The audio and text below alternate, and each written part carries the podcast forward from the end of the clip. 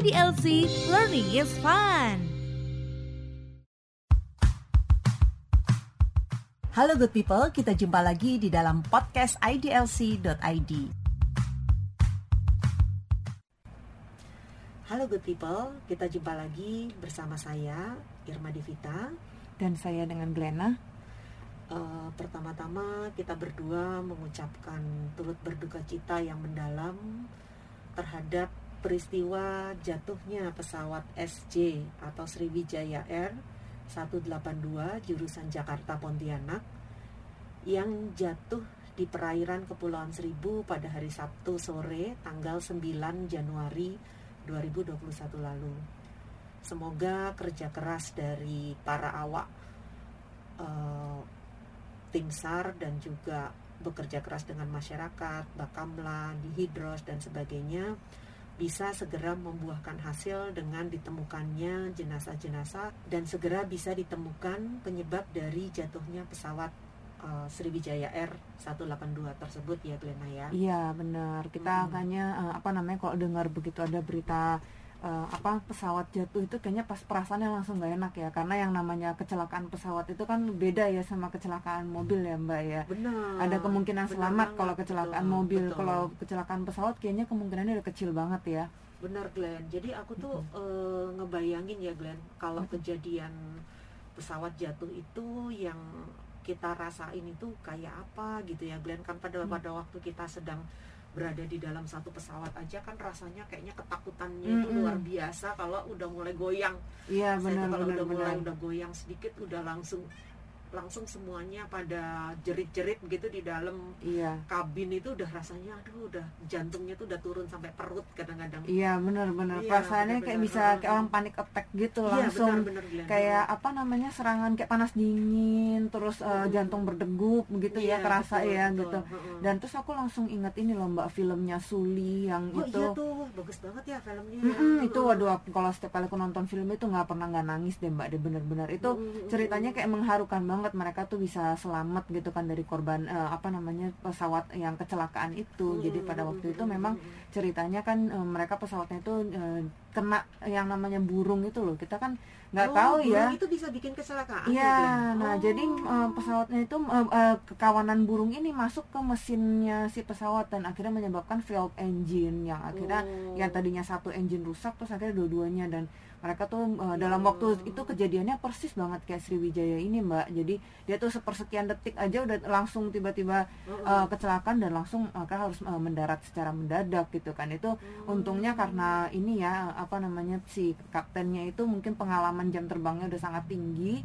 Dan itu pun uh, pada saat dia mengalami itu kejadian namanya pertama kali kejadian kecelakaan tuh pasti semua orang semua orang tuh manusiawi banget ya kita merasakan panik, panik ya. pastinya uh, uh, ya. Uh, uh, merinding uh, Glenn sampean Glenn. Iya. serem banget ya. Mm, itu yang main bukan yang Tom Hanks itu ya Hank Iya, ya, uh, Tom Hanks yang terkenal hmm. banget itu. Nah, itu dia menjiwai banget lah itu. Hmm. Tapi uh, habis itu dari situ banyak kejadian-kejadian uh, ceritanya itulah uh, terus jadi kemudian disu gara-gara asuransinya mengklaim gitu iya, kan. Iya, karena mendarat di air mendarat ya, di ya, air. Ya. Uh, kenapa malah disalahin kenapa nggak mendarat di tanah iya, gitu iya, kan. Iya, iya. Padahal hmm. kalau misalnya kita pikir ya Glenn ya dengan namanya udah selamat film, film kayak Suli itu ya hmm. udah udah syukur banget ya Glenn iya, ya. Iya, bersyukur banget. Manusianya nggak ada korban sama betul, sekali loh. Betul, hmm. malah mendarat di air menurut aku ya Glenn kayak pernah ada kejadian yang dulu pesawat lain Air kalau nggak salah ya yang ada di apa sampai dia mengambang di atas laut di Bali kalau nggak salah Glenn. Hmm. pada waktu itu juga ada ada beberapa kejadian. Malah kalau ke misalnya ke tanah atau kita nabrak gunung itu lebih fatal biasanya ya, iya ya, langsung hancur di tempat ya. Langsung tapi hancur di tempat. uh, sebenarnya menurut kalau versi ceritanya dari si uh, film Suli ini juga hmm, itu hmm, uh, mendarat di air pun itu sebenarnya riskan banget. Karena iya, iya, tekanan iya. air itu tekanan juga air, menyebabkan betul. pesawatnya jadi meledak gitu. betul betul. Betul kayak kayak kita kalau mendarat ibaratnya ya kita masuknya kita curam masuk kepalanya duluan mm -hmm. kan pasti ada gesekan antara tekanan mm -hmm. kecepatan udara sama uh, empasan air Mm-mm, kan betul, air dan betul. angin gitu iya kan memang sih Nah itu kalau misalnya kita bisa kayak kita main kapal-kapal terbang tuh Glenn kan bisa Mm-mm. mendaratnya langsung sing. Iya, gitu kan. bener. Kalau posisinya mm, tepat, tepat. mendaratnya dia bisa mulus. Mulus, Tapi kalau betul, posisinya betul. dia angle-nya salah dikit aja, Dikit, ya, langsung betul. pecah, langsung pecah patah gitu. badannya dan itu Mm-mm. uh, manusiawi banget kalau dia uh, kecuali pakai AI ya kayak Mm-mm, yang kayak mm-mm. automatic uh, mobil yang Tesla itu kan mereka kan udah ibaratnya bukan manusia yang nyetir gitu kan Iya, benar. pakai pakai kecerdasan buatan lah istilahnya ya. Mm-mm. Tapi itu pun kan Mm-mm. eh, kalau di ceritanya versi Suli menurut aku nih bener ini banget sih ya. Maksudnya kita real life banget ya. Mm-mm. Eh, namanya kita mengalami sebu- sebuah kecelakaan, kita nggak Mm-mm. bisa menghilangkan yang namanya human factor dari situ. Iya betul Nah, betul, betul. Pada saat begitu dia terjadi kecelakaan kan eh, mereka harus eh, hubungin dulu mereka mau mendarat di mana gitu loh, apalagi Iya, di iya, tengah-tengah iya. kota. Benar, benar, Kecuali benar. emang itu cuma lapangan ya semuanya ya bisa Iya. aja langsung langsung berhenti gitu. Mm-mm. Di tengah-tengah kota yang pada waktu itu mereka berangkat dari eh, apa Hudson, akhirnya mereka mendarat di Hudson River. Itu kan bener-bener ini ya apa eh,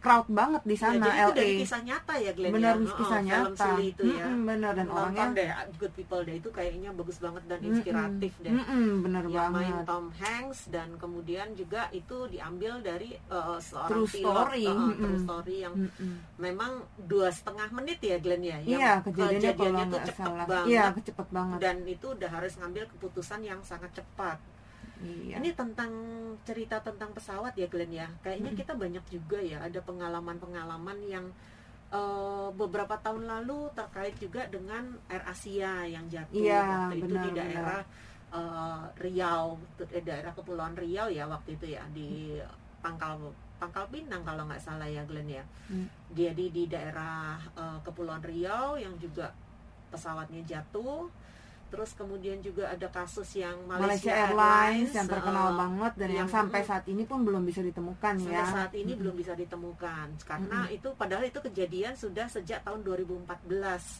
Mm-mm. Malaysian Airlines yang eh, sempat sempat hilang pada waktu itu juga membawa awak pesawat yang sampai sekarang hmm, Kita nggak tahu nggak tahu ada sampai di mana. beberapa spekulasi sampai keluar kan di Iya. MH 370 yang waktu itu berangkat di tanggal 8 Maret 2014 Mm-mm, udah Dan- udah hampir ini ya berarti tujuh tahun ya Iya, sebentar udah lagi lama ya. banget, udah Mm-mm, lama banget, udah enam tahunan lebih ya, udah enam Mm-mm. tahunan lebih. Nah, dalam hal ini udah mau, iya benar mau tujuh tahun di bulan Mm-mm. Maret nanti. Iya Nah, betul. padahal eh, sampai banyak teori-teori konspirasi ya Glenn ya, sampai Iya. bilang ada diculik aliens lah, kena se- segitiga bermuda lah Glenn, ya Iya kan? benar benar benar. Nah itu, eh, jadi kita kadang-kadang kalau naik pesawat itu ada perasaan, ada apakah Aduh ini, gitu kan eh, ada perasaan di jantung tuh gimana, gimana gitu ya. betul. Apalagi kalau misalnya aku ya Glenn abis ngalamin turbulence itu aku kan dulu kan bisa mual-mual langsung. iya aku dulu tuh kan sering ngajar keluar daerah Glenn.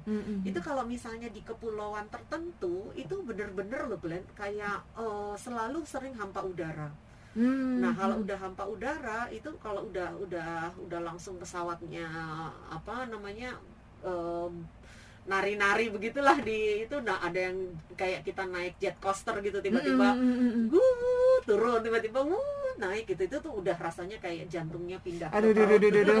Iya, Iya, kita kayak harus kayak merasa mau pegangan, tapi terus kita pegangan sama apa gitu nah, ya. benar tuh. Glenn nah ini nih Glenn yang kondisi kondisi seperti ini ya Glenn kayak waktu itu ada kapal yang eh, tenggelam juga di danau danau Toba tuh Glenn.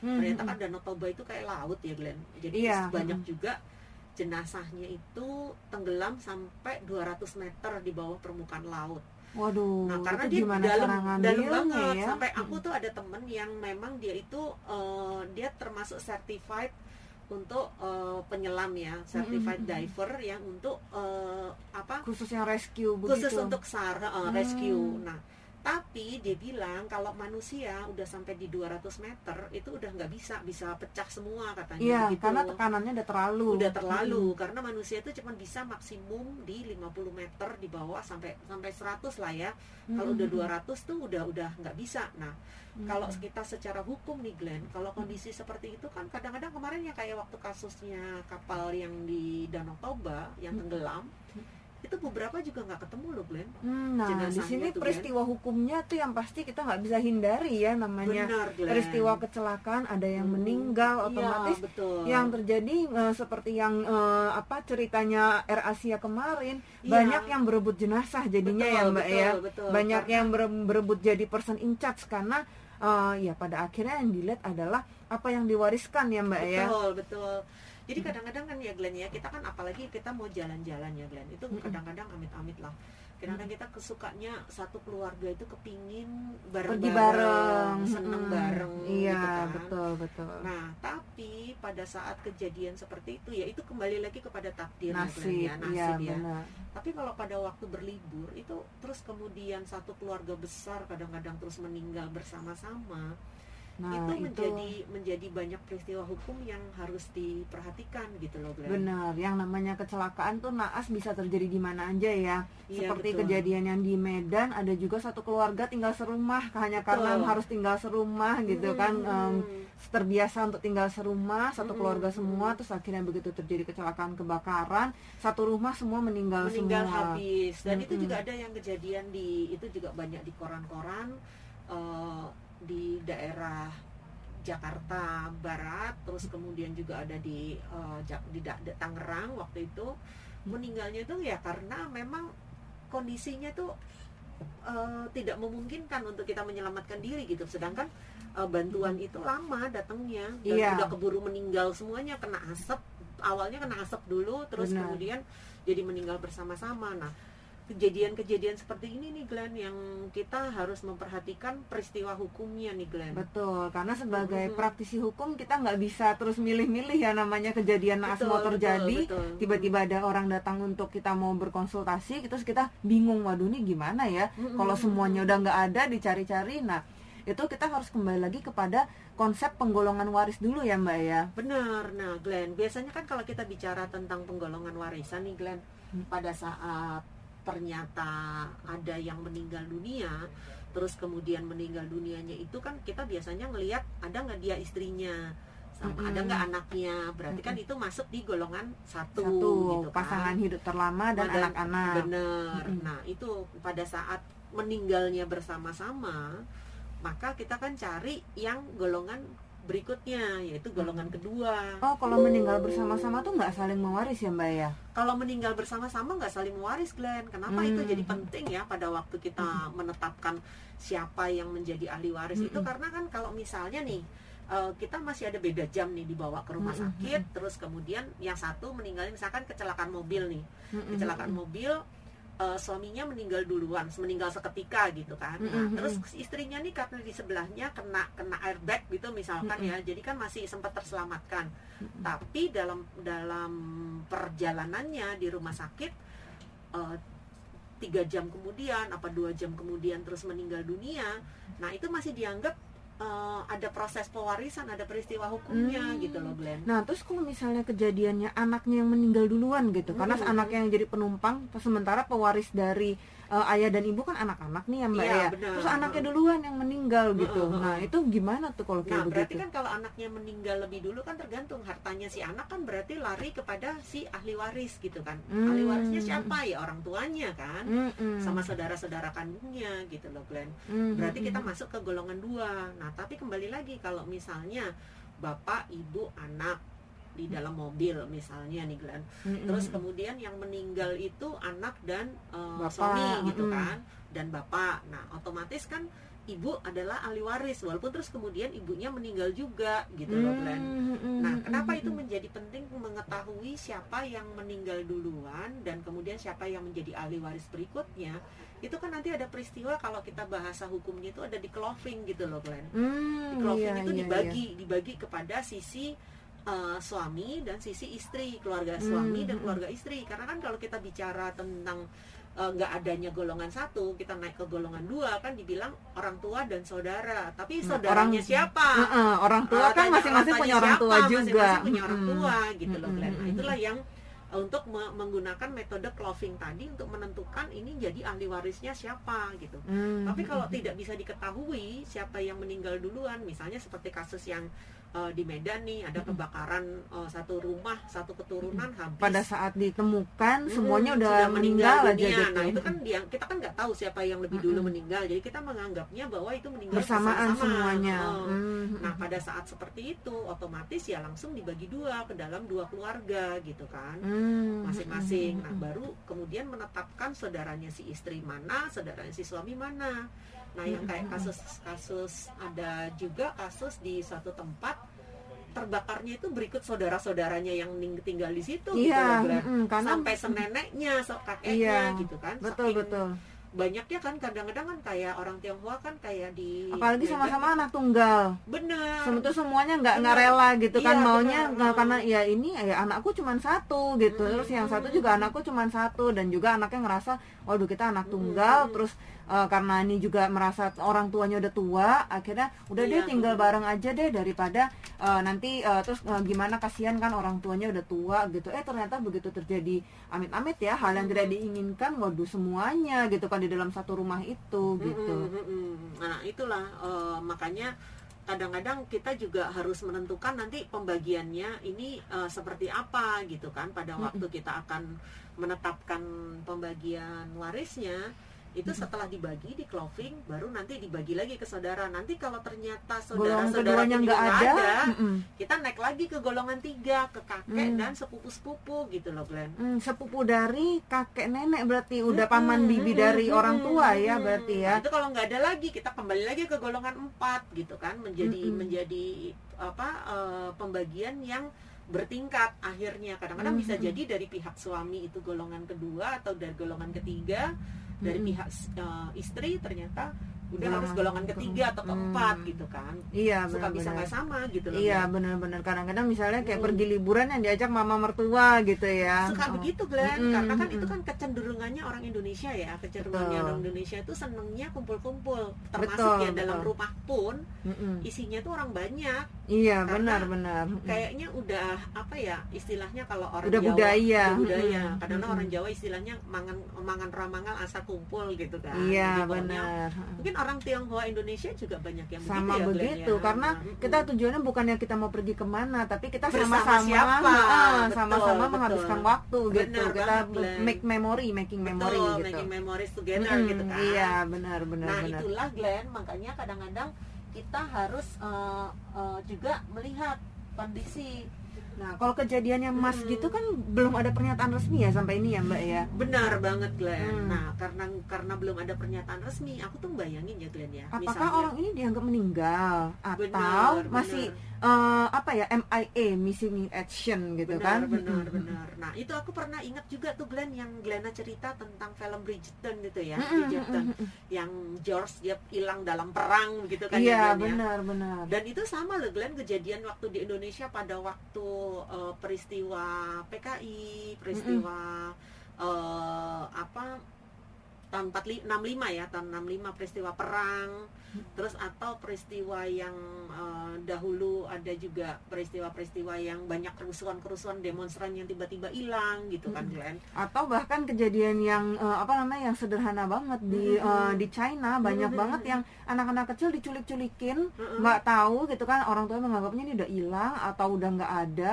atau terus akhirnya tiba-tiba nemu ternyata si anak itu udah jadi pengemis di jalanan organnya udah diambilin Nah, kalau masih dikenalin ya benar-benar Glenn atau cerita yang paling lagi terbaru nih Glenn yang lagi hot Hmm. tentang hilangnya Jack Ma Oh iya, heeh. nah itu mm-mm. kita nganggapnya hilang atau dia gimana ya? Karena kan eh, apa namanya prosedur untuk orang hilang kita nggak bisa ngomong gitu aja ya. Ini Benar, orang benar, hilang Glenn. apa enggak Hmm, gitu kan? Benar Glenn. Nah, ini ini penting ya Glenn waktu Mm-mm. kita akan membuat akte jual beli misalnya nih Glenn. Mm-mm. Kan karena suaminya tiba-tiba nggak ada nih, aku tuh pernah ngalamin juga Glenn. Jadi suaminya tuh tiba-tiba dibilangnya hilang aja.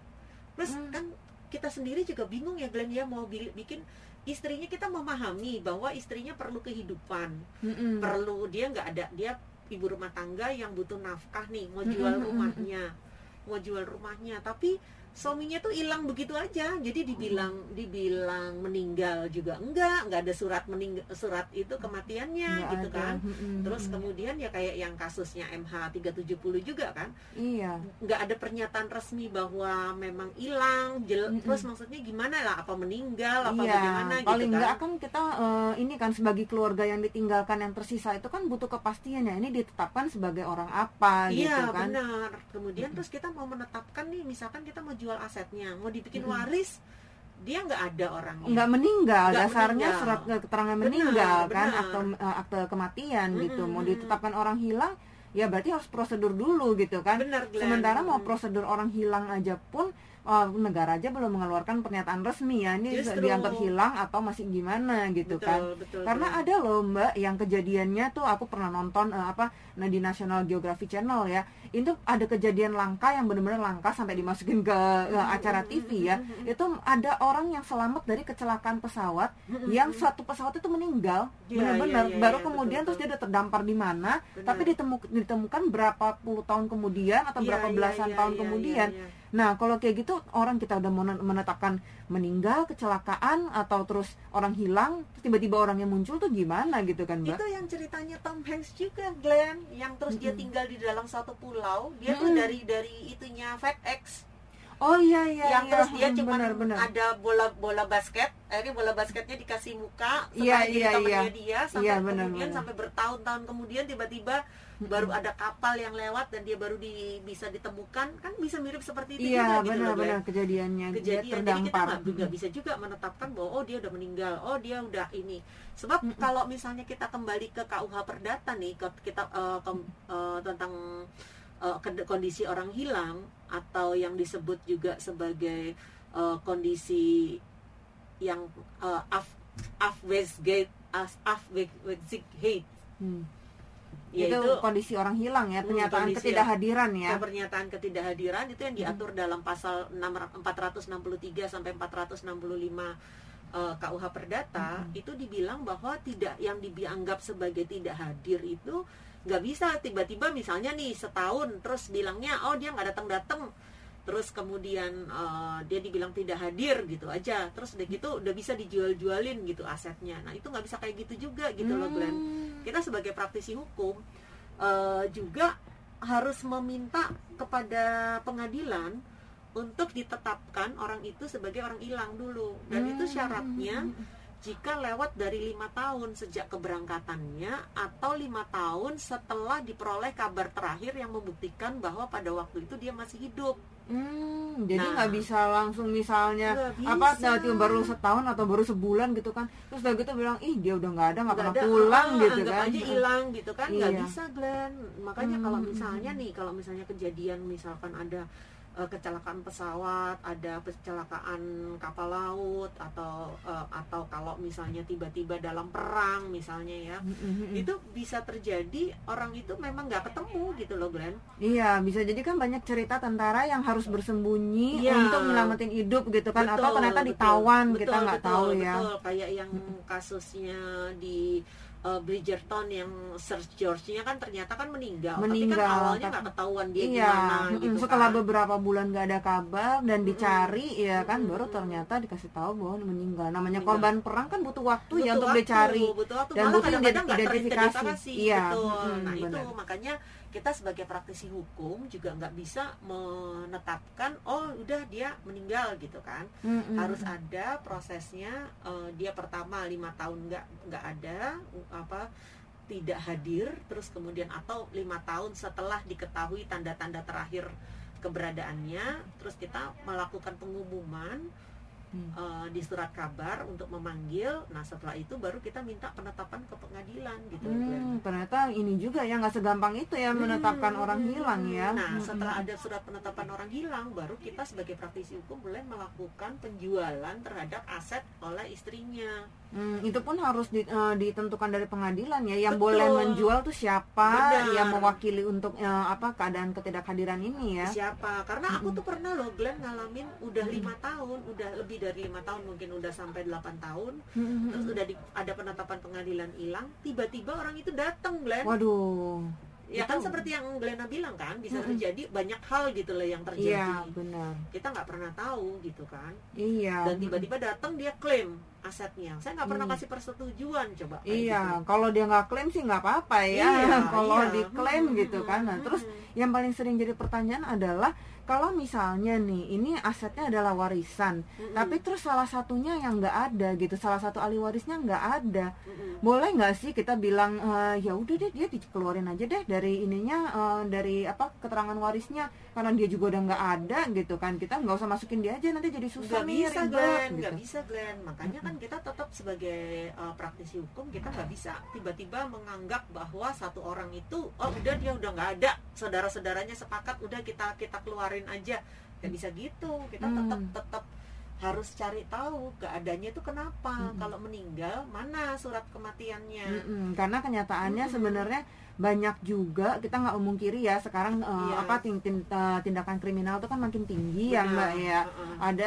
kejadian yang eh, apa namanya dibilangnya nggak ada tapi ternyata sebetulnya di saudara-saudara sepakat untuk eh, ya emang mau ngeluarin dia aja gitu Benar, padahal orangnya ada gitu ya mbak ya Mm-mm, mm-mm, mm-mm. Mm-mm, wah itu memang ini sih kita harus hati-hati banget dan Benar, bener-bener kita harus eh, ini ya apa memperhatikan banget yang namanya peristiwa kematian bukan berarti terus kita eh, apa namanya langsung berpikir wah nih oh, warisannya yang mana nih tapi kita harus memperhatikan banyak peristiwa hukum yang bisa terjadi ya dari Betul, peristiwa ini betul, ya betul Glenn mm-mm.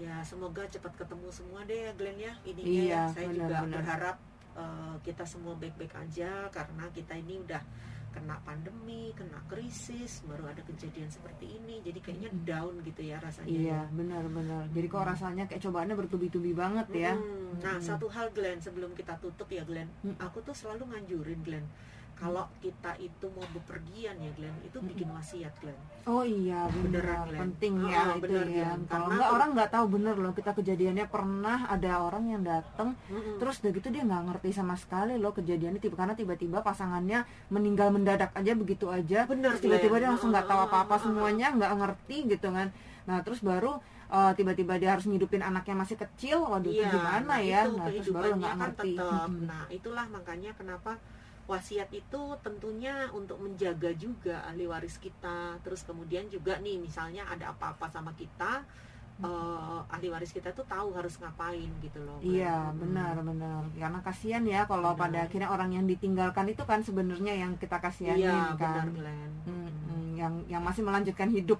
Benar, benar.